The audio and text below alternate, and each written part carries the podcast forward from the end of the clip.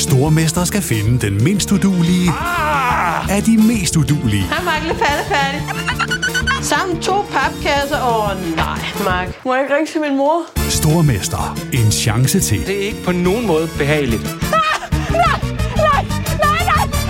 Stream nu på TV2 Play. Jewelry isn't a gift you give just once. It's a way to remind your loved one of a beautiful moment every time they see it. Blue Nile can help you find the gift that says how you feel and says it beautifully with expert guidance and a wide assortment of jewelry of the highest quality at the best price. Go to BlueNile.com and experience the convenience of shopping Blue Nile, the original online jeweler since 1999. That's BlueNile.com to find the perfect jewelry gift for any occasion. BlueNile.com. Hey, I'm Ryan Reynolds. Recently, I asked Mint Mobile's legal team if big wireless companies are allowed to raise prices due to inflation. They said yes. And then when I asked if raising prices technically violates those onerous two year contracts, they said, What the f are you talking about, you insane Hollywood ass?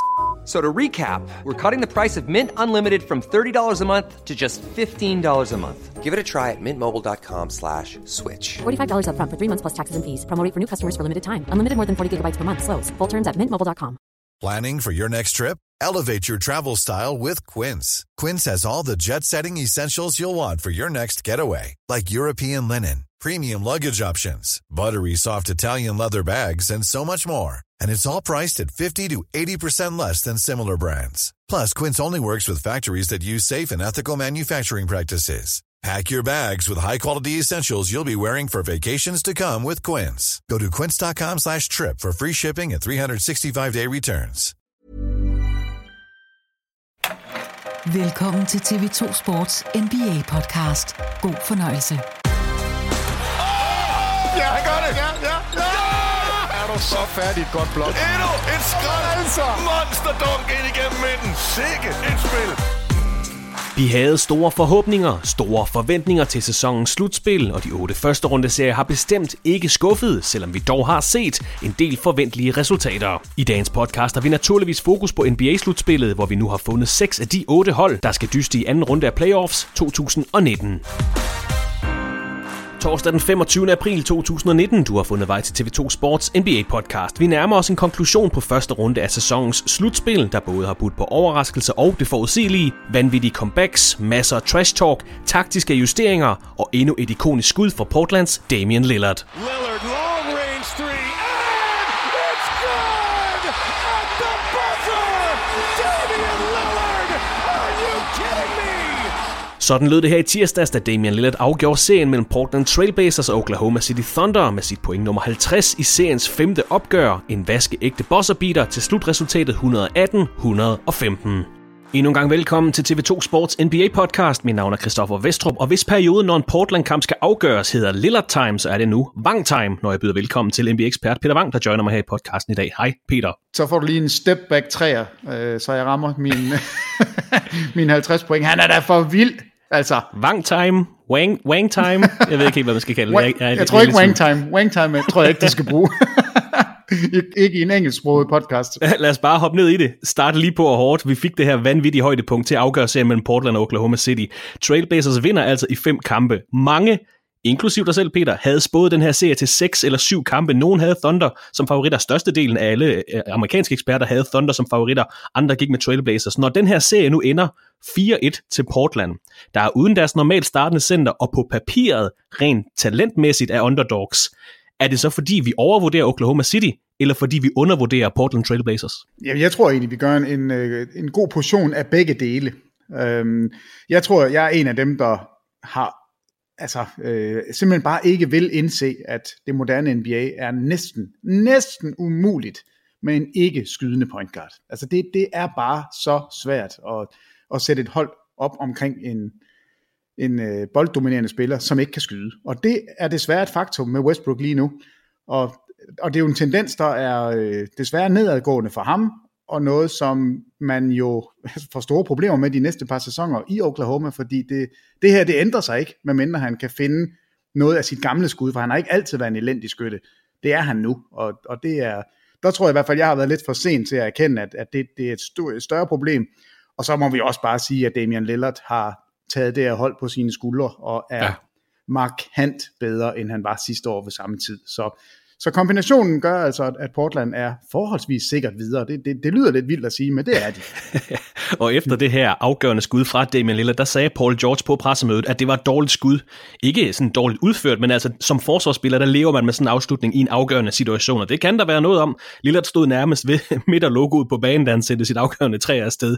Men over de her fem kampe mod Thunder, der snitter Damian Lillard 33 point, 6 assists og 2,4 steals, og Portland er nu videre til anden runde af slutspillet. Senest de var det, det var i 2016, hvor man først slog Clippers, og så tabte man til Golden State Warriors i anden runde. Nu venter Trailblazers op på en afgørelse af serien mellem Denver Nuggets og San Antonio her. Denver op 3-2, og den kan faktisk blive afgjort her i nat, hvor de to mandskaber mødes i San Antonio.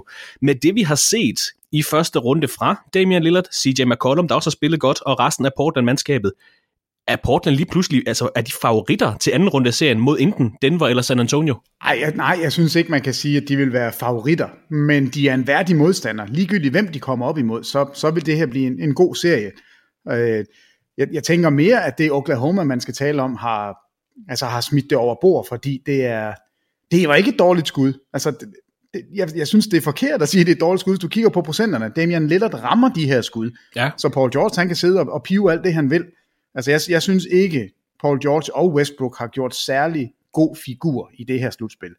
Altså, øh, Westbrook er den, der, der, der får alt, alle de, de hårde bemærkninger, fordi han er så overlegen, når han sidder ved, ved pressebordet og siger, next question, eller, øh, altså det, det er jo bare, det er, det er slapt. Altså det, det, det er virkelig ringe, at man ikke kan, kan være mand nok og erkende, at man har mødt en bedre modstander. Det er den ene ting. Men det er også overset, hvor, hvor dårligt Paul George egentlig har spillet i angrebsenden, og faktisk øh, Billy Donovan er meget sent til at justere forsvarsmæssigt også. Så jeg synes, der er mange, man kan pege fingre af hos Oklahoma. Men Portland går videre, men fordi de vinder den her serie 4-1, så ser jeg dem ikke nødvendigvis som favoritter mod hverken Spurs eller Nuggets. Det, det, øh, det, jeg synes ikke, det er det, jeg kan læse ud af, af første runde. Og de må måske også, øh, eller de skal måske også klare sig uden deres tyrkiske center Ines Kanter, der slår skuldrene led i kamp 5. Kanter, der jo udfylder hullet efter den normalt startende center Yusuf Nurkic, og har svinget lidt i sine præstationer, men overall må hans, øh, ja, hans øh, præstationer i slutspil må være godkendt indtil videre. Og det er ikke fordi, han er sådan en, en forsvarsørn, det tror jeg ikke, vi, vi generer ham ved at sige, men øh, han har alligevel, eller han vil blive savnet, hvis ikke han kan spille i anden runde. Det, det begynder at være en ret tynd rotation, de kører med i altså, Portland, men vi venter altså på nyheder om Ines Ines Kantors skulder, hedder det. Jamen altså ligegyldigt, hvem de kommer til at komme op imod, om det bliver Spurs eller Nuggets, så vil man jo skulle bruge en stor krop, og, og det er et problem. Altså, øh, både altså, LeMarcus Aldridge er en ordentlig basse, og, og når man ikke har Nurkic, så bliver Jokic lige pludselig kæmpe stor. Altså han er ja. fysisk øh, værre at spille imod, man sådan lige lægger mærke til, fordi han er så, jamen han, han ser jo sådan lidt kvapset ud, og det har han altid gjort. Der er ikke en sådan ærlig muskel på hans krop, men når man ser ham stå og flytte... en masse uærlige muskler. Så. ja, de, de er sådan helt... altså, når han står og flytter folk i posten, så kan man se, når han sådan lige rammer dem med skulderen, så kan man se, at der er sådan noget tyngde bag. Og, og hvis ikke man har Enes Kanter med, så har man faktisk ikke nogen stor, stærk krop. Øh, jeg, jeg ved ikke, hvordan man helt klarer den. Det, det bliver i hvert fald interessant at se, men hatten af for Kanter, hvor, hvor har han været sjov. Altså, øh, can play Kanter, ja. er jo det, han, han siger nu. Det, det synes jeg er sjovt. Og så spiller han altså også noget af en rocker-serie. Øh, Udover at han bliver på gulvet, så spiller han med den her ja, øh, dislocated skulder, altså den, en skulder, der er slået af led, spiller han videre med. Så, og så sidder han med den her kæmpe forbinding til pressemødet bagefter, som skal være der. Det er ikke en LeBron-forbinding, det her det er en ægte forbinding. Så jeg synes, han er altså mega sej, og jeg, og jeg er sikker på, at han starter i den første kamp mod ligegyldigt hvem det er, og så må vi se, hvor langt man kan tage ham. Men de har brug for en stor, stærk krop. Og jeg tror faktisk, det er en rigtig god serie for Kanter, fordi han er så altså ualmindelig langsom øh, forsvarsmæssigt, men dem han skal op imod, er ikke sådan de, altså LeMarcus Aldridge er, er ikke en, en super hurtig spiller, og kan godt lide at spille en mod en spil. Øh, det, det, det tror jeg faktisk vil passe Kanter nogenlunde. Og han er ikke blevet udstillet mod Steven Adams, det må vi jo også bare sige. Der kan man også godt pege en finger. Steven Adams har heller ikke været god i, i Oklahoma-serien. Så jeg ser meget frem til, hvem de kommer til at møde, og så ser jeg meget frem til serien. Og altså Portland er jo, er jo en super, super fed historie.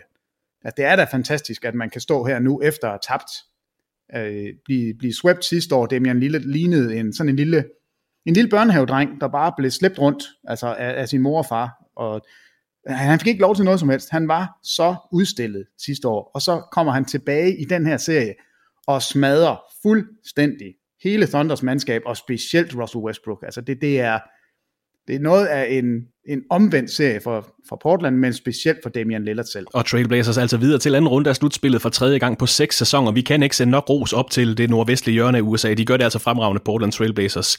Gennem sæsonen, Peter, du har været lidt inde på, at øh, der skal peges lidt fingre. Der har vi snakket om Oklahoma City Thunder. Måske første udfordrende til Golden State Warriors i Western Conference. Om Thunder måske er det næstbedste hold i den vestlige halvdel. Nu er de ude af slutspillet efter fem kampe. Sidste år fik de seks kampe i første runde mod Utah Jazz. Det kan de vel ikke være tilfredse med hos Thunder. Altså to første runde exits med konstellationen Westbrook George og så Adams, hvis vi skal have ham med. Altså skal man til at, jeg vil ikke sige revurdere, det lyder så voldsomt, men altså man er da nødt til at gøre sig nogle tanker i Oklahoma City. Altså man har to af de måske 15 bedste spillere i ligaen, og ryger så ud efter fem kampe. Jo, man, man skal da revurdere. Øh, men, men problemet, jamen, der er flere ting i det. Først synes jeg lige, vi skal sætte lidt, lidt på ord på Westbrook. Altså, øh, efter Durant har forladt ham, der har han ikke vundet en slutspilskamp på udebane. Altså han har ikke vundet en kamp på udebane i slutspillet, uden Durant. Han er 4-12, siden Durant forlod holdet.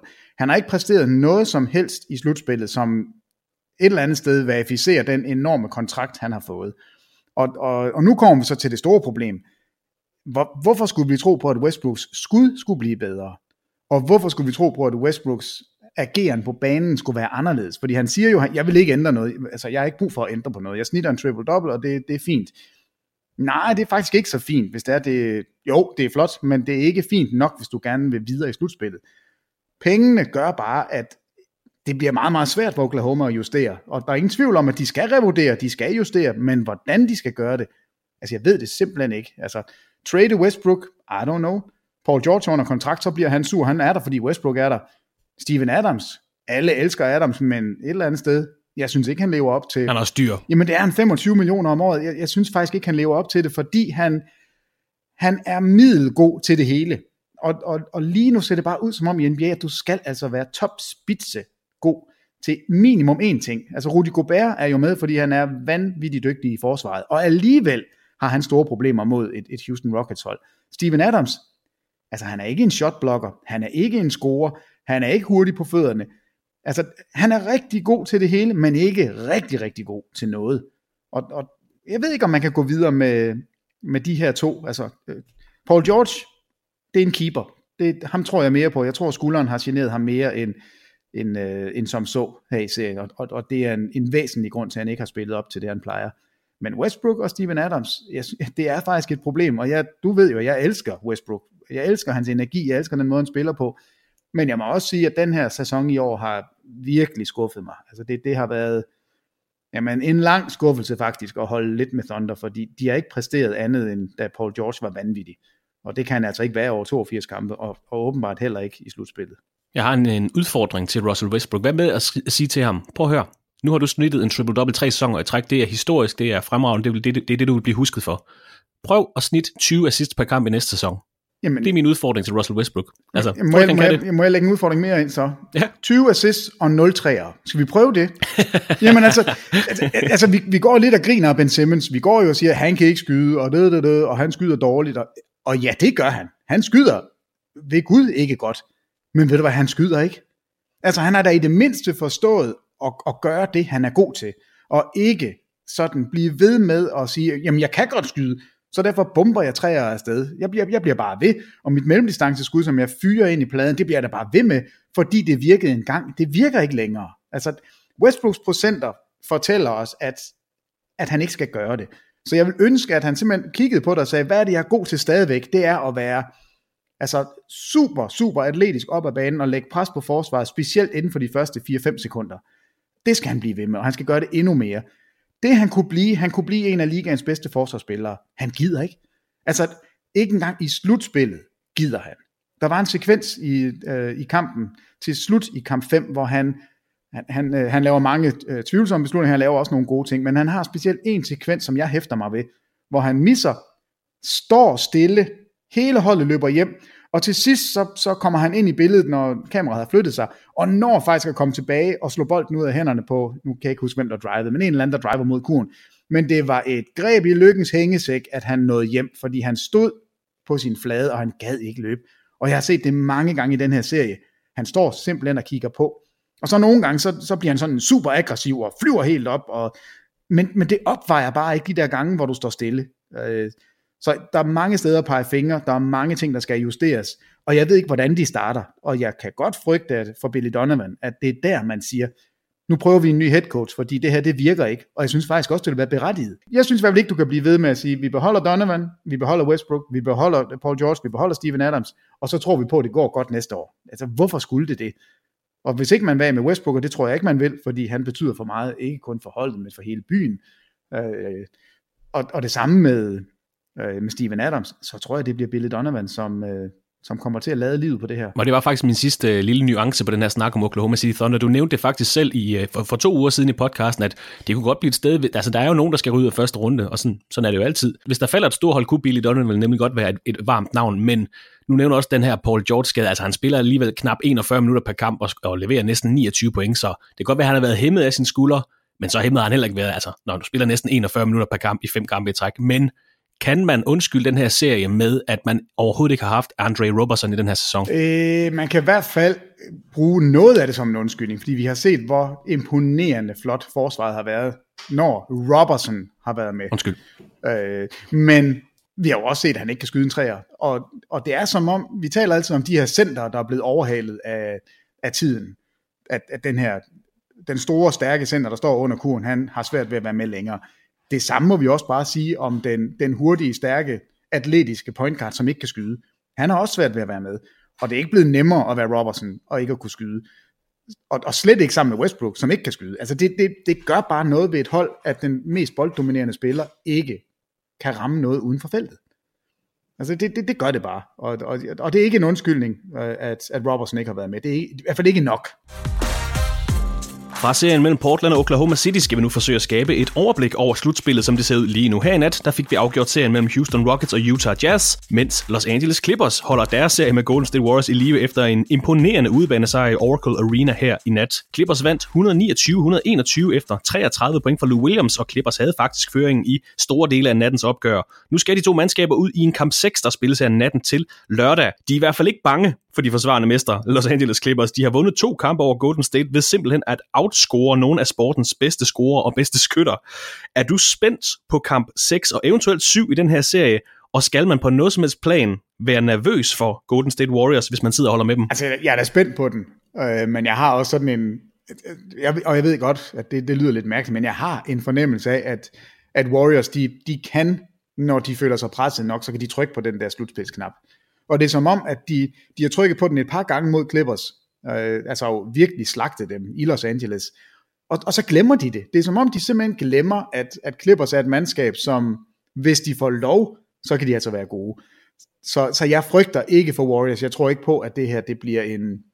Altså jeg, for det første tror jeg ikke, den går i syv kampe. For det andet tror jeg ikke, at hvis den går i syv, så tror jeg ikke, at det bliver en spændende kamp syv. Det, jeg, jeg har det stadigvæk. Det der hold er så godt, at, øh, at de skal presses. Altså, der, der skal et eller andet, der skal motivere dem.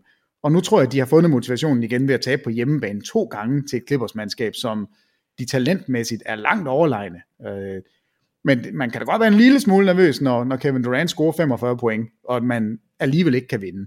Og Lou Williams er jo, jamen han er, han er da ikke særlig sjov at spille imod, fordi han kan ikke ramme forbi, og, han, jamen, og du kan ikke dække ham lige nu. Altså han har jo faktisk lidt det samme som Steph Curry, og øh, et eller andet sted også Damian Lillard, en, en guard, som kan skabe sit eget skud, og bare er, er super, super snedig. Øh, virkelig, virkelig godt spillende. Men jeg frygter ikke for Warriors, hvis, det, hvis jeg skal prøve at svare kort på dit spørgsmål, så, så frygter jeg ikke for det. Ja, Durant leverede altså 45 point i nattens kamp, og Warriors har nu tabt to hjemmebanekampe i den her serie. Jeg har oprettet en lille afstemning på vores Facebook-side TV2 Basketball, hvor jeg har spurgt vores kloge brugere om, Warriors, er det stadigvæk det absolute favorit til mesterskabet, eller skal man have mere tiltro til et andet hold? Den kan jeg så sende videre til dig, Peter. Golden State Warriors versus feltet. Hvem er favorit til at løfte The Larry O'Brien Trophy her til sommer? Jamen, jeg vil stadigvæk gå med Warriors, øh, men heldigvis er, er hullet mellem Warriors og, og de andre hold er jo bare blevet mindre og mindre de sidste par sæsoner. Altså, de er glædet i, de er snublet i, i spinaten, glædet i bananen, hvad hedder det? Men de har en gang, inden for de sidste fire år, har de, har de ikke kunne leve op til det. Altså, og, og der er jo mange gode grunde til det. Altså, da, da Cavaliers slår dem, der var det jo også en kæmpe, kæmpe overraskelse. Altså tilbage fra 3-1 har vi aldrig set i finalernes historie, og så lykkedes det for, for Cleveland. Altså, det, der var mange ting. Draymond Green dummede sig, og alt det her, det skal vi ikke ribe op i. Men det er faktisk første gang øh, siden de tabte, at hullet er, er lille.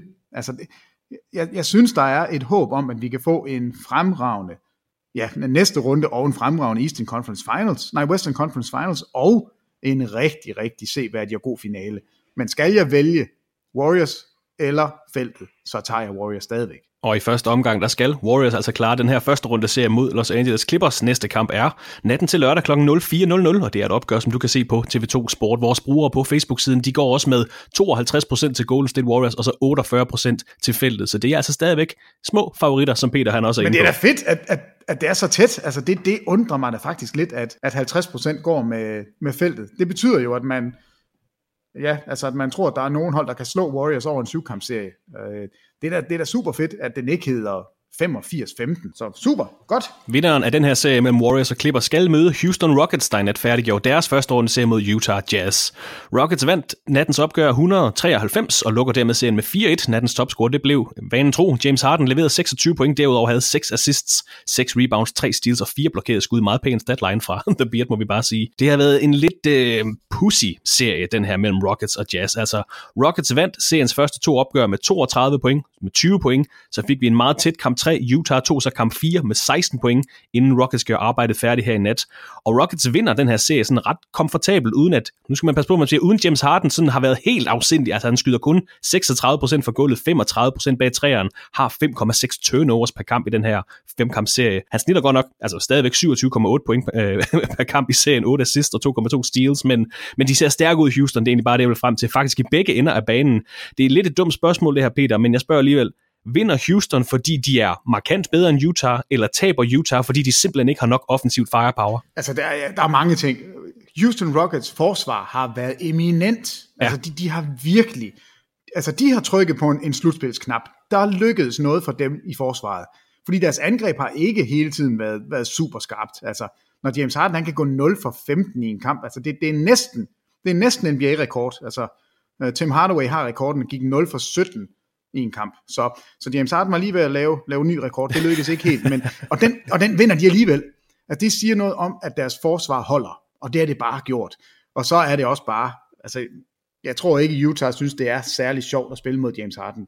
Lige præcis ham, han passer, han passer bare ikke ret godt til Utah, fordi alt deres forsvar, alt er genereret på, luk spillere ind til øh, Rudy Gobert, og så kan han kontrollere det. Det eneste hold, han ikke kan kontrollere, det er Houston Rockets, fordi James Harden er så latterlig god til enten selv at afslutte, eller lægge de her jamen, eminente afleveringer til, til Capella. Øh, det, det er, der er en del matchup i det, og så er Houston, altså det, det er bare et bedre hold lige nu, fordi deres forsvar holder, og så har de jo en af de mest dynamiske angrebsspillere, vi har set i NBA's historie i James Harden. Og selv med dårlige skudprocenter, så bliver det opvejet af, at rigtig mange af de her skud er trepointsafslutninger. Så hans true shooting percentage bliver altså noget højere, når man indregner det. Og det er jo det, altså, øh, det er jo det, Dan Tony udnytter. Han, han kan jo godt se, at det giver mening at bare fyre den af bag trepointslinjen, fordi dine procenter behøver ikke at være helt lige så høje. Så matchup er en ting, og, og så har Houston Rockets, de lykkedes med deres forsvar på det rigtige tidspunkt. De har fået timet den her sæson, så vi nu kan se en udfordrer til Warriors. Hvordan øh, rejser Utah Jazz sig fra sådan en skuffende serie? Altså det er andet år i træk, at de ryger ud til Houston Rockets, og umiddelbart kommer det til at ligne det samme hold næste år. Og det er ikke for at tale dem ned, altså de vandt stadigvæk 50 kampe i grundspillet, men ja, det er jo også et hold, nu snakker vi om Oklahoma City Thunder tidligere, Nå, det er også et hold, man har gjort til en, en mulig Western Conference Finals bejler, altså en dark horse til at komme i Western Conference Finals før sæsonen, og en, så en femteplads og et første runde exit vel ikke sådan rigtig godkendt. Ja, altså hvis du... Eller er det for hårdt jeg synes, det, at sige overfor Jeg synes, det er lidt hårdt at sige, at, at hvis du starter på som seedet 5, så er du jo ikke favorit i første runde. Øh, så, så på den måde er et første runde exit, det er jo egentlig forventeligt, altså øh, hvis vi skal gå efter det. Det er jo også altid, man, man skal kigge på, hvilket hold man ryger ud imod. Og der tror jeg bare, at Houston er ikke, det er altså ikke en drømmemodstander, fordi man har en James Harden, som har, som har løst gåden, Rudy Gobert-gåden. Så jeg tror, at det man skal acceptere i Utah, det er, at vi har, vi har tabt til et bedre hold to år i træk. Det, der, der er godt for os, det er, at vi har et system, der fungerer, og det kan godt være, at det kun fungerer mod de sidste 28 hold, og ikke så godt mod, mod Houston. Vi må finde ud af, hvordan, hvis vi møder Houston igen, så må vi have en backup-plan, som er lidt bedre end den, vi prøvede den her gang. Og så skal vi hænge vores hat på, at Donovan Mitchell bliver bedre. Altså han spillede jo en elendig angrebsmæssig, elendig kamp 5. Altså gik 0 for 9 på sine trepointskud og var 4 for 16 i det hele taget og spillede ikke godt. Øh, han bliver ældre, et år ældre. Han er ikke i nærheden af sin prime endnu. Royce O'Neal, det samme. Altså, de har nogle unge spillere, som, som bliver bedre. Øh, der, hvor de måske mangler lidt, jeg er ked af at sige det, men det er jo alle mine darlings, der, der får et hug i dag, men Ricky Rubio er, altså, jamen han er, han er ikke godt nok skydende, og, og det er, det, det er bare mantraet i øjeblikket, du skal simpelthen kunne skyde, ellers skal du være exceptionelt god til noget andet, for at kunne være på gulvet. Og måske er Ricky Rubio ikke helt god nok forsvarsmæssigt. Jeg synes, han har været øh, lidt ringere i år, end han ellers plejer at være. Han plejer at være rigtig, rigtig god i den ende. Og så er det svært angrebsmæssigt, og, og Utahs angreb har været for ringe. Så måske en upgrade på point guard positionen, hvor hårdt det end lyder, men, men, men der, kunne de, der kunne de godt blive lidt bedre. Lidt bedre.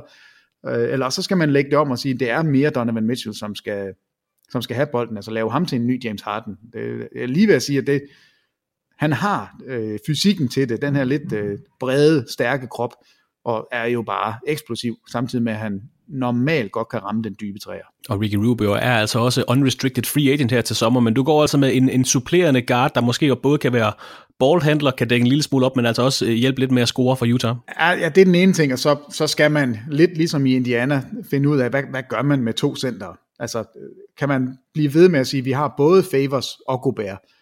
Eller skal man sige, nu, nu er det altså Gobert, vi bliver ved. Nu sender vi Favors væk og får noget andet tilbage. Øh, det er det samme med Domantas Sabonis øh, i, i Indiana. Skal man beholde ham eller ej? Altså det, det, det er mange penge at hængt op på to spillere, som historisk set har svært ved at spille samtidig. Altså, det er jo hele tiden det. Kan man have to spillere, som, som opererer bedst meget tæt på ringen? Øh, det, det, det tror jeg ikke, man kan. Og, og er, det så, er det så smart at binde så mange penge op på, på den samme position. Lige for at gøre vores øh, favorit snak færdig. Oklahoma City Thunder, Utah Jazz er nu ude. To hold, som vi har prøvet at tale op til at være bejlere, til at være udfordret til Golden State Warriors. Hvem af de her to hold kan være mest skuffet over det her første runde exit? Det er der vel ikke nogen tvivl om, er der? Altså Oklahoma er der, de må da gå en lang, lang forfærdelig sommer i møde. Altså Westbrook kommer der ikke til at sove godt. Øh, det, det er skidt.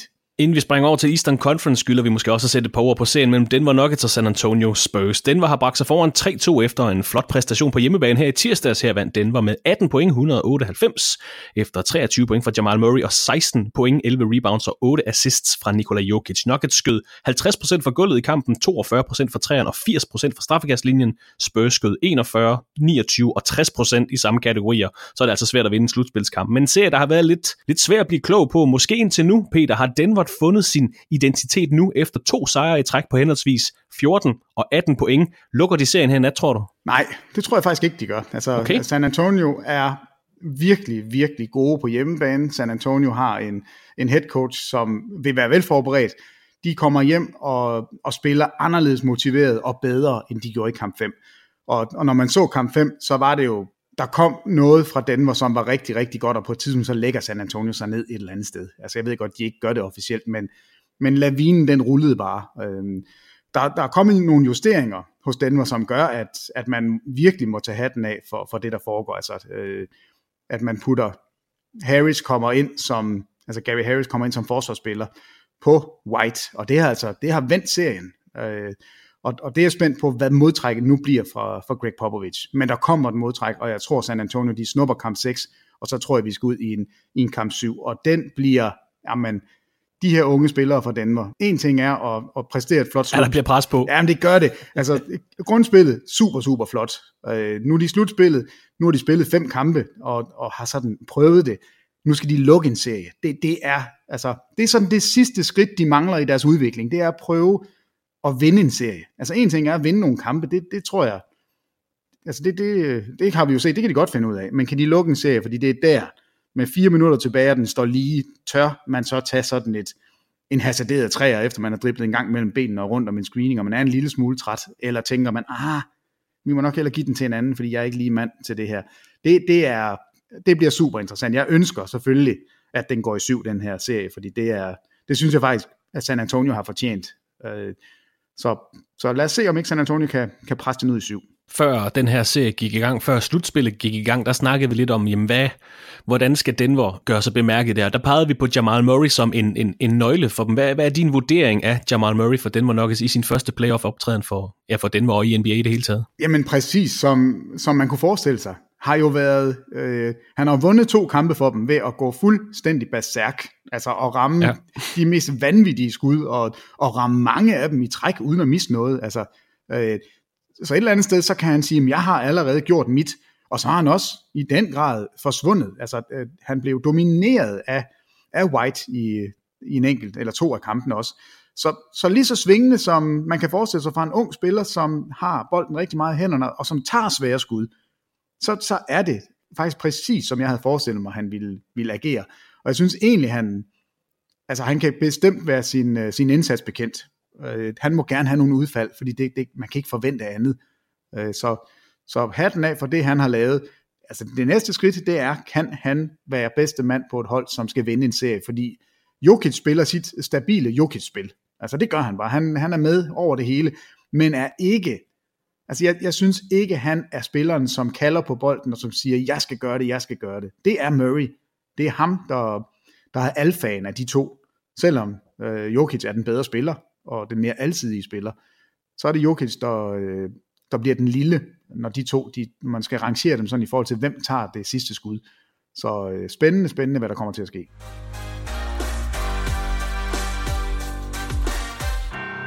I Eastern Conference er alle fire første runde serier blevet afgjort. Milwaukee Bucks vandt 4-0 over Detroit Pistons, Boston Celtics vandt 4-0 over Indiana Pacers, Philadelphia 76ers slog Brooklyn Nets i fem kampe 4-1, og det samme gjorde Toronto Raptors i deres serie mod Orlando Magic. Det betyder, at de to anden runde serier i NBA's østlige halvdel hedder Milwaukee Bucks mod Boston Celtics og Toronto Raptors mod Philadelphia 76ers. De to serier snakker vi mere om lige om lidt, men lad os lige få sat et par ord på de overstået første runde serie. Milwaukee spiller sig videre til anden runde for første gang siden 2001. De vandt deres fire kampe mod Detroit med 35 point, 21 point, 16 og 23 point, og den her sejrsmargin på 95 point er faktisk den næsthøjeste, man nogensinde har set i et sweep i NBA's slutspil. Detroit har nu tabt 14 slutspilskampe i træk, to conference finals kampe i 2008 til Boston Celtics, fire første runde kampe til Cleveland Cavaliers i 2009, yderligere fire første runde kampe til Cleveland i 2016, og så de her fire første runde kampe til Milwaukee Bucks, ja, lige her for nyligt. Og det her, det var ikke, det var ikke rigtig en serie, Peter. Slet ikke når Blake Griffin kun var med i to af kampene og ikke var 100% rask. Hvad kan Detroit tage med fra den her første runde serie, og er det også et hold, der skal til at overveje fremtiden, altså sådan hold opsætningsmæssigt? Jamen, jeg ved ikke, hvordan de skal komme ud af det her, øh, og stadigvæk tro på det. Det, de kan læne sig op af, det er, som du peger på, to kampe med Blake Griffin. Han er opereret, eller skal opereres nu i knæet, og, og er klar til training camp. Vi må ikke glemme, at Blake Griffin har spillet måske sin bedste sæson i NBA. Altså, han har været virkelig, virkelig god. Øh, Drummond er stadigvæk et bedst i rebound-spillet, men ikke så mange andre steder. Det er alt det andet, der er noget skrammel. Altså, det, det er ikke et godt hold. Der er ikke, der er ikke ret meget at bygge på. Øh, de har de to store spillere, og, og så har de altså en masse skrammel rundt om. Øh, det, det bliver også en, en, en proces. Jeg, jeg synes, man kan vinkle den på to måder. Den gode vinkel er at sige, vi har ind, altså, vi har indvidet en ny arena, vi er kommet i slutspillet, vi har været med, vores, bedste, vores klart bedste spiller, vores All-NBA-spiller var skadet i vores første runde, det var for stor en mundfuld, og så et Milwaukee-hold, som anført af Antetokounmpo bare er velspillende lige nu. Vi er ligeglade med, at vi har lavet det næststørste nederlag i NBA's historie i slutspillet. Det, det kan vi godt leve med. Altså, man kan godt finde undskyldninger for det. Men Detroit kommer ikke blæsende ud næste år og siger, nu er vi alle sammen klar, kig på os, vi er med i top med Eastern Conference. Det tror jeg desværre ikke. Altså, Blake Griffin er god. Hvis den er skadet, den, altså endnu en operation til ham, men hvis han kommer igennem den 100%, så er han stadigvæk en All-NBA-spiller. Drummond er en rigtig god øh, forsvarsspiller, og en rigtig god rebounder. Luke Kennard har vist nogle gode ting i slutspillet. Reggie Jackson, er der nogen, der vil have ham, så selv ham, hvis I kan komme af med ham. Altså, jamen, jamen det, det, er jo, det er jo det, vi er ude i. Altså, og alligevel, alligevel, så var de med i slutspillet. Det skal vi også huske på. Altså, hatten af for det, men jeg synes, fremtiden ser meget dyster ud for Detroit, fordi jeg, jeg ved ikke, hvordan de rigtig kommer videre. Øh, de får jo ikke noget højt draft pick øh, i år. De får ikke der, ikke, der kommer ikke nogen tilbage til deres hold, som de mangler, som vender rundt på det her. Så der, der ligger noget arbejde forud, men de kom dog trods alt i slutspil, og det var det helt store mål. I deres nye, store, flotte arena, der skal vi spille slutspil. Det gjorde de. De fik så bare en ordentlig endefuld, men men de var der da i det mindste. Indiana Pacers måtte også forlade slutspillet uden en sejr, efter de tabte fire kampe i træk til Boston Celtics. Celtics, der som, øh, som serien skred frem, begyndte at ligne det hold, vi har ventet på hele sæsonen. Gordon Hayward ser bedre ud, end han har gjort tidligere.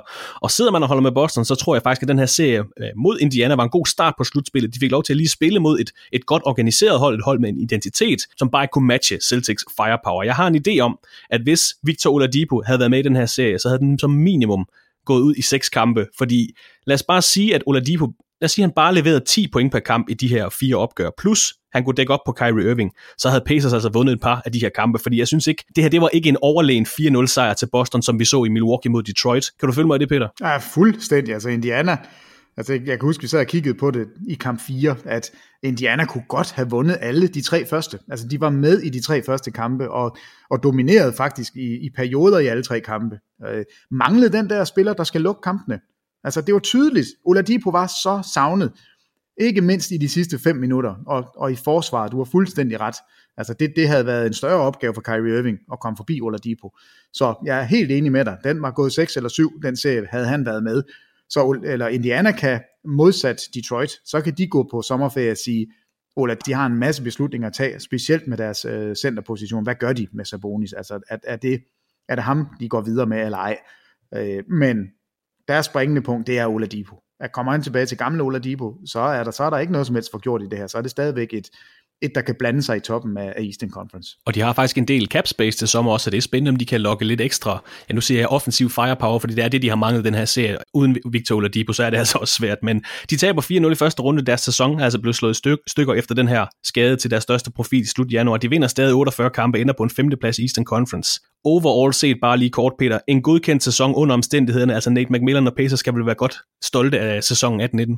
Er du svimmel, de kan? Altså, jeg, jeg troede, jo, de ville ryge fuldstændig ned. Det var jo nærmest på sidste spilledag, at de faldt ud af, af fjerde seed. Altså, det, det var jo det var jo vildt, som de bare blev ved med at vinde kampe med deres formidable forsvar. Altså, selv uden Oladipo dækkede de jo op med, altså med en 100% indsats hver eneste gang, og, og det er vigtigt. Det er simpelthen vigtigt at have noget ryggrad, og det har det her Indiana-hold. Der er ikke nogen, der, der står som Westbrook i en slutspilserie og, og kigger på. De okser altså hjem alle sammen, og så brokker de sig bagefter. Det er ikke noget med, at man giver op midt i et spil. Og, og det, det tror jeg på, man, Altså, det, det er et par sejre hver, hver eneste sæson. Der, der får du en 2, 3, 4, 5 sejre måske, alene ved, ved, ved din indstilling, og, og det den energi, du lægger i, i en kamp.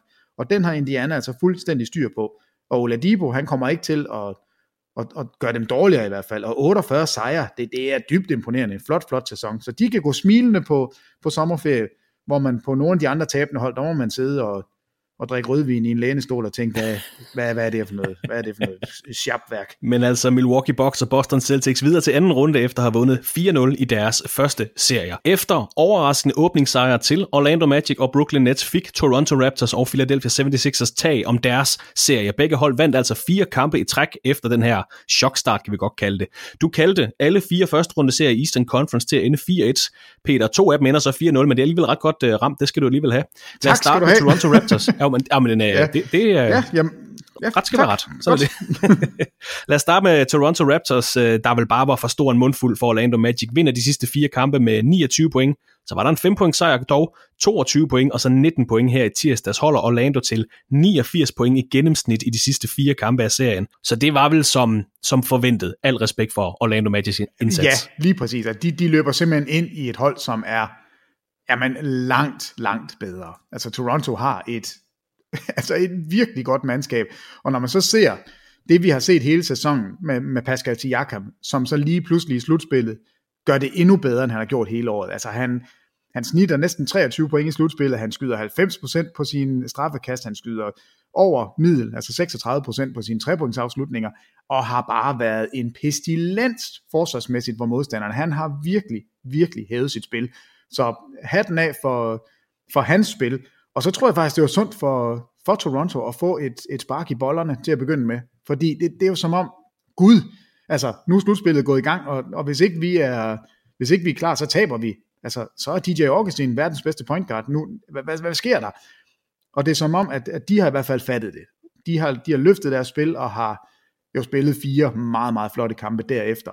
Og jeg tror, de står og er super kampklar til næste runde, så det lover rigtig godt. Og de fik lukket helt ned fra All-Star Nikola Vucevic i serien, det samme med Evan Fournier. Men Orlando, de fik døbet tæerne i øh, playoff-dammen, hvis vi kan kalde det det, og var altså en af grundspillets største overraskelser. Kawhi Leonard var bare for stor en mundfuld for Orlando. 27,8 point i gennemsnit over de fem kampe, 6,6 rebounds, 3 assists, skød 56% fra gulvet, 50% bag trepointslinjen og 88% fra straffekastlinjen. Han ligner den gamle Kawhi Leonard, og Raptors spiller sig altså videre fra første runde for fjerde sæson i træk. I næste runde, der står de så over for Philadelphia 76ers, der efter en ja, decideret uinspirerende indsats i kamp 1 fandt en ny identitet og fandt sammen som hold og vandt altså fire kampe i træk over Brooklyn Nets, og det gjorde de med 22 point, 16 point, 4 point og så 12 point i den afgørende kamp 5 her i tirsdags. Ben Simmons steppede op i kamp 3, hvor man spillede uden Joel Embiid. Han leverede 31 point, 9 assists, 4 rebounds, 3 blocks og 2 steals, og så det var også her, hvor ja, for alvor Tobias Harris stemplede ind i serien med 29 point og 16 rebounds, altså i kamp 3, hvor Joel Embiid ikke var med. Og det var lidt som om, at øh, 76ers har også været på sådan en lille rejse i de her fem kampe, hvor de lige skulle finde sig selv. Hvad er din vurdering af Philadelphia-holdet, efter du har set dem mod den her serie, eller i den her serie med Brooklyn Nets? Jamen altså, det, det står og falder med, med Joel Embiid. Um, han, han snitter 24 minutter i, i den første serie over de fire kampe, han spiller. Han scorer 25 point på 24 minutter. Øh, han er umulig. Han snitter 9 rebounds på 24 minutter. Kan han spille 36, 37, 38, måske 40 minutter per kamp, så er han en spiller, der er så svær at matche op med. Uh, heldigvis for Toronto, så har de måske den bedste til netop det. Uh, jeg er så spændt på den her serie, hvordan matchuppen på centerpositionen den kommer til at forløbe, fordi uh, Gasol er klar. Altså han ved godt, at han har ikke 1000 år i NBA tilbage, så det, er, det er en af hans chancer for at vinde et mesterskab. Det er, det er hans mulighed. Så han vil forsvarsmæssigt være en kæmpe mundfuld for Joel Embiid. Kan Joel Embiid ikke spille, altså øh, er hans knæ så dårligt, og er han nødt til kun at spille 24 minutter per kamp, så tror jeg, det bliver op ad bakke for Sixers, fordi det er et helt andet forsvarsmæssigt øh, hold, de skal op imod. Brooklyn leverede en mandfolkeindsats og gjorde altså alt, hvad de kunne med det, de havde til rådighed. Det er et andet monster, de skal op imod endnu. De er større, de er stærkere, de er bedre spillende, de har en superstjerne, de har en, øh, ja, jeg lige vil sige Pascal Siakam, det, det er et spørgsmål om tid, hvornår han er oppe på det niveau også. Der er så mange gode ting i Toronto lige nu. Philadelphia er i min bog bestemt ikke favoritter i den her serie, og altså det, for mig at se, der er det Joel Embiid, der er omdrejningspunktet.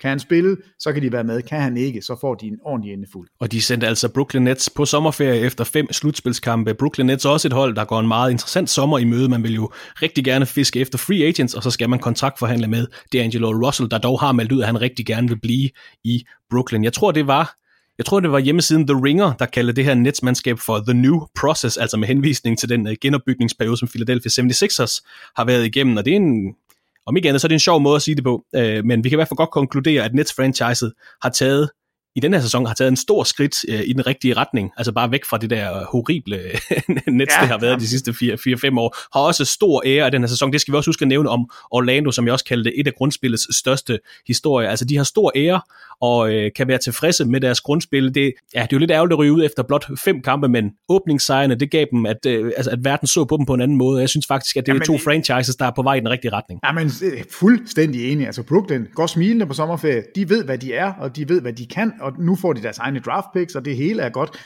Jeg skal lige rette mig selv, Joel Embiid. Det var altså ikke 8,8 øh, rebounds, det var 8,8 straffekast. Han snittede 13,5 rebounds på 24 minutter. Altså fører NBA slutspil i rebound-spillet. Men det får han ikke lov til på samme måde mod en, øh, en noget større og noget stærkere center, end det han var oppe imod, øh, imod Brooklyn-holdet. Så det bliver en helt anderledes serie, men Embiid er stadigvæk omdrejningspunktet. Og Peter, han har taget lidt hul på anden runde serie her. Toronto vandt tre af de fire grundspilskampe mod Philadelphia den her sæson, og det bliver blot anden gang i historien, at Raptors og 76ers står for hinanden i slutspillet. Sidst de to hold mødtes var faktisk også i anden runde, det var tilbage i 2001, hvor Philadelphia vandt den serie med 4-3 og spillede sig hele vejen til NBA-finalerne i den sæson. En lidt sjov øh, statistik øh, før den her anden runde serie mellem Philadelphia og Toronto, det er, at Kawhi Leonard aldrig har tabt en kamp til Philadelphia. Philadelphia. Han er 13-0 mod 76ers. og Raptors har hjemmebanefordelen. De var et marginalt bedre offensivt hold end Philadelphia i grundspillet, men et markant bedre forsvarshold. Hvem er forhåndsfavoritterne i den her serie, og hvad tror du bliver afgørende i den her serie? Nu har du peget på Joel Embiid man kan jo så sige, at det er jo altid et, et, et, et fokuspunkt, hvordan dæmmer man op for Joel Embiid. Men her har Raptors, som du også nævner, Mark Gasol, Serge Ibaka, Pascal Siakam til at trætte ham til at smide i hovedet på ham. Omvendt, så kan man sige, hvordan dæmmer 76ers op for Kawhi Leonard. Men her kan de så sige, vi har Ben Simmons, vi har Jimmy Butler, vi har Tobias Harris, vi kan smide hovedet på ham. Men de her skaktræk, altså over for de på papiret to bedste spillere i serien, hvem bliver så de vigtigste spillere derefter, for at få, det, for at få give deres respektive hold Jamen, altså, succes? Altså, det, man kan jo vælge alle spillere og sige, at det bliver, bliver exceptionelt vigtigt, men jeg tænker en spiller som J.J. Redick. Altså, han, når han er god, så lukker han simpelthen banen op for hele holdet. Hvis han kan blive fri rundt om de her øh, screeninger, hvis Kyle Lowry ikke øh, forsvarsmæssigt er oppe på tæerne, han må ikke gå under en eneste screening, han skal kæmpe sig over alt, og, og det her Philadelphia-hold er kæmpestore, altså de er virkelig fysisk intimiderende. Øh, der er kun en lille spiller, og det er JJ Reddick, og han er en lille bleg skytte, som bare fiser rundt. Har han en god serie, så plejer holdet at gøre det godt. Øh, så, så han er en nøgleperson, men altså alle de her forsvarsmatchups, hvordan kommer de til at dække hinanden op? Netop Ben Simmons, øh, hvem, skal han, hvem skal han matches op med? Øh, men nu spurgte du om, hvem jeg tænker er favorit. Det tænker jeg, Toronto er. Altså, Toronto er, øh, de har flere veteraner, de har hjemmebanefordelen, de har spillet bedre i, i løbet af grundspillet, de er mere sammenspillet. Altså Philadelphia har jo haft tre hold i løbet af sæsonen. Det er jo, det er jo nærmest øh, 14 dage, de her, dem, dem der starter sammen nu har, har spillet sammen. Altså, det er jo et helt nyt hold, som de skal have spillet ind. Så, så der vil komme nogle sekvenser, hvor der er nogen, der, der laver noget forkert. En rotation, som ikke lige er, er fuldstændig inkorporeret. Det ser vi nærmest ikke hos Toronto. De er som perler på en snor. Det, det er virkelig et velspillende forsvarshold, og jeg tror, det bliver udslagsgivende. Jeg tror ikke, de kommer til at slå sig selv på samme måde, som, som nogen hold en gang imellem kan gøre.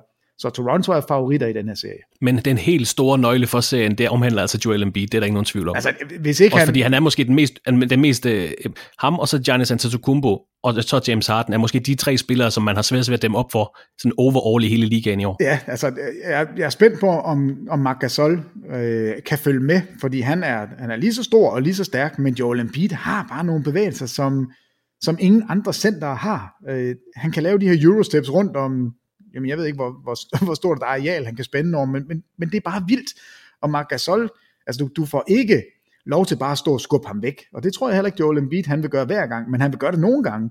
Så det, det bliver, altså det er ikke Vucevic, som, som Gasol skal op og spille imod. Det her, det er altså en fuldstøbs angrebshest, han skal op imod. Det, det, det, ja, jeg glæder mig helt vildt til, til Eastern Conference, og specielt den her serie. Og det ser ud til, at den her anden runde serie skydes i gang her natten til søndag. Vi skal nok informere om vores sendeplan, så snart NBA også melder noget officielt ud. De har faktisk heller ikke sådan helt fastlagt deres program for weekend, men vi skal nok få meldt noget ud, fordi det er en kamp, vi kommer til at vise her i weekenden, ser det ud til. Vi har også fået den anden anden runde serie Eastern Conference på plads. Det er nemlig første seedet Milwaukee Bucks, der møder fjerde seedet Boston Celtics. Bucks vandt den interne grundspilserie med 2-1. Alle tre kampe blev afgjort med fire point eller færre, og det bliver syvende gang i historien, at Milwaukee og Boston mødes i NBA Playoff. Her fører Celtics 5-1 i det indbyrdes historiske regnskab. De mødte jo hinanden så sent som i sidste sæson, hvor Boston slog Milwaukee ud i første runde efter syv kampe alle kampe afgjort i den her sæson med fire point eller færre. Det ligner en tæt serie, hvor en enkelt brøler, en enkelt mental fejl kan koste en kamp. Et møde mellem to gode trænere, to gode forsvar, superstjerner. Hvad skal vi snakke om, når vi kigger på den her serie? Hvad bliver afgørende i serien mellem Bucks og Celtics? Jamen det, jamen det første bliver jo, hvordan i al verden har Boston tænkt sig at dække Antetokounmpo op? Ja. Altså, øh, sidste år, der dækkede de ham rigtig flot op til tonerne af over 30 point alligevel. Altså, han, han scorer jo point. Øh, men, men de dækkede ham jo rigtigt op, fordi det var som om, at Antetokounmpo, han, han skulle en masse ting, men fik ikke de andre med. Og der, der er det bare som om, at Budenholzer har fået installeret et system nu, som er båret af, at de alle sammen er med, og Antetokounmpo får dem med. Det er lykkedes igennem hele grundspillet. Øhm, så, så jeg er spændt på at se, om Boston kan sætte en, øh, en pind i hjulet for det der meget, meget flot spillende angrebsspil. Selvfølgelig alle de her trepointskytter. Men modsat, hvad så med Brook Lopez? Hvordan skal han forsvarsmæssigt følge med uh, Al Horford? Eller skal han håbe på, at Baines spiller hele tiden? Eller at der er igen matchups, og hvem er på banen? Og så synes jeg også, det er fair. Brogdon er ikke med, jamen så, øh, så har vi jo så heller ikke vores Marcus Smart med. Altså på den måde er de, er de lige stillet, så det bliver en super, super intens serie med to meget, meget dygtige forsvarshold. Øh, spørgsmålet er, hvem kan dæmme op for de andres angreb? Altså hvem skal dække Kyrie Irving? Er det Bledsoe? Det, altså det tror jeg godt, han kan gøre øh, tilfredsstillende. Bledsoe er en, er en sublim god øh, forsvarsspiller. Men vi ved også bare, at Kyrie Irving han vokser med opgaven, at han elsker at blive dækket op af gode spillere, fordi så kan han rigtig vise, hvor god han er.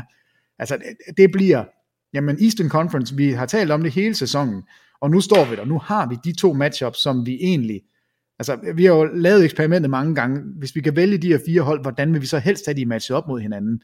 Og jeg er fuldstændig bedøvende ligeglad, hvordan det er landet, fordi de her fire hold er klart de fire bedste hold, og er klart værdige alle fire til at repræsentere Eastern Conference i finalerne. Lad det, lad det bare komme i gang. Jeg kan ikke vente med det. Det er, det er så fedt. Den største forskel fra deres øh, første runde møde sidste år, altså Box og øh, Celtics, det er, at Box har opgraderet på trænerpositionen, altså fra Joe Prunty til Mike Budenholzer. Det tror jeg, det er med til at give dem en lille fordel, og der er nemlig meget delte mening om, hvem der har favoritværdigheden i den her serie. Hvis vi, hvis vi skal kigge på nogle faktorer, så kan vi sige, at Box har hjemmebanefordelen, det er uomtvisteligt. De har den nok bedste spiller i serien. De er mere i synk som hold, tror jeg også godt, vi kan konkludere. Jeg vil give Box en lille fordel, både offensivt og defensivt. Peter var inde på, at begge hold mangler lige deres, en af deres bedste forsvarsspillere ude på gulvet, altså Malcolm Brogdon hos Box, Marcus Smart hos Boston. Boston er måske en lille smule bredere, har måske lidt mere rutine, Hvem er egentlig favorit i den her serie, Peter, og bliver det en 4-5 kamp serie, eller bliver det en 6-7 kamp serie? Vi fik jo syv kampe mellem de to hold sidste år. Altså, Milwaukee Bucks er favoritter. De har haft et øh, fremragende grundspil. De har nærmest ikke haft nogen udfald. De har spillet godt fra kamp 1 til kamp 82. De er valgtid igennem slutspillet. Der har ikke været nogen som helst øh, bump på vejen. De, de er favoritter. De har hjemmebanen.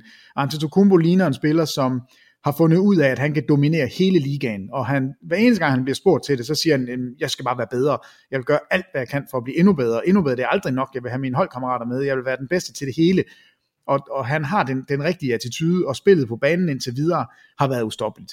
Så de, de vil gå ind som favoritter. Når det så er sagt, så er Boston et af de hold, som forsvarsmæssigt kan gøre det super svært for modstanderne. Altså, de ved godt, hvor fokus skal ligge. De ved godt, at det er et trepointskydende hold, de skal op imod. Uh, Al Horford er den, den største og bedste x-faktor i hele verden. Altså hvis jeg kunne købe ham og kigge på ham hver fredag, så gjorde jeg det. Det, det, er, det er vildt. Han er så latterlig god til det hele, og ingen taler om ham. Altså han var ikke tæt på at være All-Star, hvilket er, er skørt, fordi han er, jamen han er virkelig, virkelig god. Og han kan nogle ting forsvarsmæssigt, som volder problemer for, for Milwaukee. Så Milwaukee er favorit med hjemmebane, med bedste spiller, men Boston er en værdig modstander. Det bliver en 6 eller 7 kamp serie, den er ikke overstået på 4 eller 5. Hvis, og det er bare hvis, Peter, nu ved jeg godt, du har sagt det modsatte, men hvis Denver nu vinder her i nat og lukker serien mod San Antonio Spurs, og vi formoder, at Golden State Warriors får styr på deres serie mod Los Angeles Clippers, det er bare formodninger. Hvad er så det overordnede øh, vurdering og indtryk af første runde af slutspillet 2019? Altså, vi startede med sejre til tre lavere seedede hold. Vi har set en masse beef mellem Brooklyn og Philadelphia, også i serien mellem Portland og Oklahoma City. Vi har fået det her historiske Clippers comeback i kamp 2 mod Golden State Warriors. Vi fik den her buzzer beating game og serievinder af Damian Lillard. Historie højdepunkter har der været nok af. Hvad er vurderingen af de første, eller af, af første runde serien i år? Jamen, vurderingen må vel være Eastern Conference. Det er noget skrammel. Altså fire hold, som er så meget bedre end de andre fire. du, har, du har lige siddet og talt det ja, ja, nå, jamen, jamen, jamen, jamen, altså alle, øh, alle de her highlights, der har jo været, det er jo vildt at have en 37 fods buzzer beater walk-off game clinching, eller series clinching trepoints afslutning. Damian Lillard har haft to ja. af dem her i sin karriere. To gange har han ramt en træer, buzzer beater, for at vinde en serie. Det, det giver jo ingen mening, at sådan en lille fis kan få lov til at gøre det, som vi alle sammen drømmer om, når vi står i baghaven. Altså det, det har han gjort to gange i altså, og en kamp, hvor han scorer 50 point, og puh, altså, der er masser af highlights, der er masser af gode historier, og heldigvis en masse beef. Men Eastern Conference, altså de fire hold var for gode. Det var ikke spændende serier. De, vi fik en chokstart, men altså jeg vaklede i hvert fald ikke, og det tror jeg heller ikke du gjorde. Der var ikke ret mange, der vaklede. Og, så det var for forudsigeligt i Eastern Conference? Det, det ja, bare. det var for forudsigeligt. Det, det synes jeg, det var. Og der er det jo lidt modsat i, i Western Conference. Altså der var det jo næsten, eller det var på den sidste nat, at de her matchups blev lavet. Øh, og Warriors er jo ikke sluppet, de er jo ikke sluppet fri endnu. Øh, jeg synes, det har været en, en sjov serie med Houston og Utah, fordi øh, vi godt vidste, at Utah kunne gøre noget. Og da de så vinder på hjemmebane, der tænkte man, ah, kunne der alligevel snige sådan noget ind? Det, det kunne der så ikke alligevel, men, men vi havde en, altså en fornøjelig serie, og, og der, var, der var gang i den. Øh, og så vil jeg da sige, at, at vi har jo hele tiden vidst, at det var fra runde to og frem, at den rigtige action, den kommer. Så jeg synes ikke, det er, et, det er et skuffende slutspil. Det er et forudsigeligt slutspil indtil videre, og, og det gør ikke noget. Altså, øh, det har jeg det fint med, fordi nu får vi det, vi gerne vil have. I Øst fire ligeværdige hold, som alle sammen kan, kan gøre det. Og i Western Conference har vi nu en tro på, at Warriors er, er sårbare, og vi har et, et Rockets-mandskab, som topper på det rigtige tidspunkt. Så, og så har vi den her helt uforudsigelige øh, anden side, hvor vi ikke har nogen anelse om, hvem der skal mødes, og vi heller ikke ved, hvem der eventuelt er favorit, hvem, altså når vi ved, hvem der skal mødes. Så så, så jeg synes, det er, det er præcis som det skal være. Her til sidst, der kan vi lige nå en enkelt nyhed fra sommerferieholdene, fordi Phoenix Suns har fyret deres cheftræner Igor Kokoskov. Serberen nåede ikke engang at være ansat i Arizona-klubben i et helt kalenderår, inden han altså er blevet smidt på porten. Phoenix Suns er angiveligt ude efter Philadelphia 76ers assistenttræner Monty Williams, som holds nye træner Williams, der også har været til jobsamtale hos Los Angeles Lakers. Phoenix Suns gik 19 og 1963 i den her sæson og endte altså på en suveræn 15. plads i Western Conference. Nu ved jeg ikke, hvordan det interne forhold er mellem Kokoskov og ledelsen og spillerne i klubben. Men udefra set, Peter, øh, kan det godt virke lidt mærkeligt at hyre en prominent europæisk træner til at coache og udvikle et ungt hold, som man ikke sådan realistisk kan forlange skal spille med om slutspilspladser i Western Conference. Og så fyre sin general manager fire dage før sæsonen går i gang, færdig spille en sæson uden en point guard og med to førsteårsspillere som starter, og derefter fyre sin prominente europæiske cheftræner. Er der noget, jeg har overset? Nej, men igen så er du bare for venlig. Du skal jo bare sige, det her er simpelthen en... Jamen, jeg, jeg, ved, ikke, jeg ved ikke, hvad vi skal sige, uden at, at sige et grimt ord. Det er en meget diplomatisk måde, jeg ja, lige sagde det på. Lad os sige det, det men så kan jeg jo så... Øh, det, det er noget skrammel. Altså, det er virkelig noget skrammel, det der foregår. Og man kan bedst sige det ved det her simple lille, den her lille øh, sætning. Devin Booker skal nu have sin femte head coach i NBA. Han er 22 år gammel. Det siger det hele. Du har en sublim god spiller, som scorer point med de bedste i ligaen. Han har ikke haft en point guard endnu. Og dem, man har haft, de er blevet traded. Han har ikke haft en head coach mere end fire minutter ad gangen. Hvordan i alverden forestiller I jer, at, at det her det skal blive til noget, før der kommer bare en snært af stabilitet? Selv dog det franchise, det er en eller anden, som gider eje det at drive det på en ordentlig måde. Phoenix Suns, det er det nye Orlando Magic. Orlando Magic, you are off the hook. Det er Phoenix Suns, der er det mest tåbelige franchise i NBA i øjeblikket, og det har det været længe. Men jeg synes det her med Devin Booker, femte head coach, han er 22 år gammel, det er jo sindssygt. Altså, jeg, jeg, jeg, jeg, er, jeg er simpelthen rystet, og, og jeg er jo ikke den eneste, jeg har hørt flere podcasts, hvor de sidder og joker med sådan, hey, hvis du fik tilbudt jobbet som træner, vil du så tage det? Nej, det vil jeg i hvert fald ikke, fordi jeg vil da ikke arbejde for, for den organisation. Det er virkelig, virkelig øh, dårlig ledelse, og ja, og, og før der kommer styr på det, så kommer der ikke styr på noget som helst. Kokoskov, alle siger, at han er et angrebsmæssigt geni, at han simpelthen er så dygtig. Så står man, man kunne have draftet Luka Doncic, en landsmand, en spiller, han har trænet på landsholdet, vundet Europamesterskabet sammen med. Ej, vi går med en stor, stærk amerikaner, det er Andre Ayton, det er meget bedre. Som er fra Bahamas, men Nå, ja, undskyld. Detalje, øh, detalje. Det, det, er ikke, det er ikke meget bedre. Her havde I en chance for at lave et tandem, som kunne regere NBA de næste 10 år. Ej, ej, den, den tager vi ikke lige. Det, det gider vi ikke. Vi laver lige noget andet. Altså, de har ikke fortjent bedre lige nu, og jeg håber et eller andet sted, at Monty Williams bliver ansat i, hos Lakers, bare for at drille Phoenix, så de ikke får den, de gerne vil have. Uh, ikke at jeg ved, om, om Monty Williams er det rigtige valg, men bare for at genere dem en lille smule, fordi hvor er de dårlige lige nu. Altså det, det, åh, jeg bliver så træt af det. Med det, så øh, sluttede vi på en high note, kan vi godt sige, at vi nået igennem dagens program. Har du mere, vi lige skal have med øh, i dagens podcast, Peter, inden vi lukker af Nej, jeg, jeg, jeg synes faktisk, øh, jeg, jeg havde gemt den her med, med Devin Booker, fordi jeg synes, den er så fin. Der var, der var en, der tweetede det ud, og da jeg læste der tænkte jeg bare, jamen det, det er simpelthen løgn.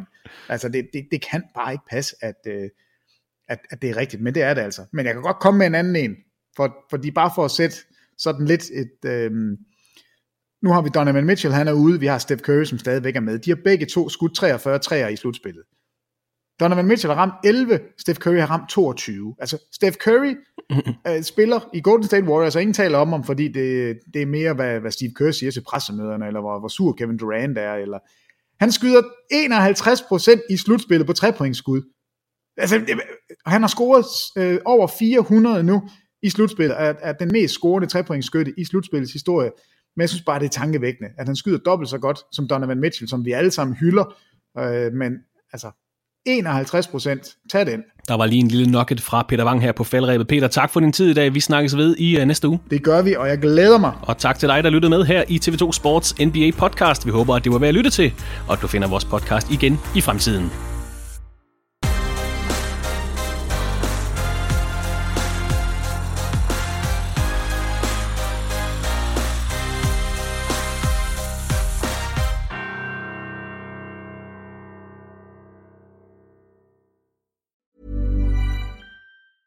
Even on a budget, quality is non-negotiable. That's why Quince is the place to score high-end essentials at 50 to 80% less than similar brands. Get your hands on buttery soft cashmere sweaters from just 60 bucks, Italian leather jackets, and so much more. And the best part about Quince, they exclusively partner with factories committed to safe, ethical, and responsible manufacturing. Elevate your style without the elevated price tag with Quince. Go to quince.com slash upgrade for free shipping and 365-day returns. Ever catch yourself eating the same flavorless dinner three days in a row?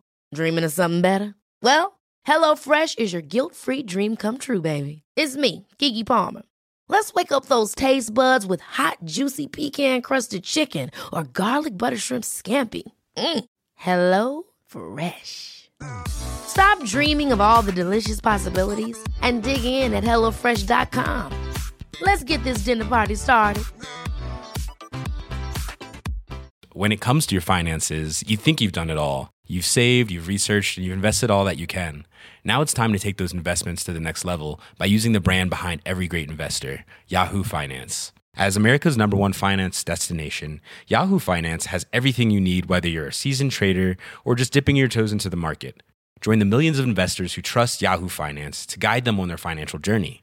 For comprehensive financial news and analysis, visit yahoofinance.com, the number one financial destination, yahoofinance.com.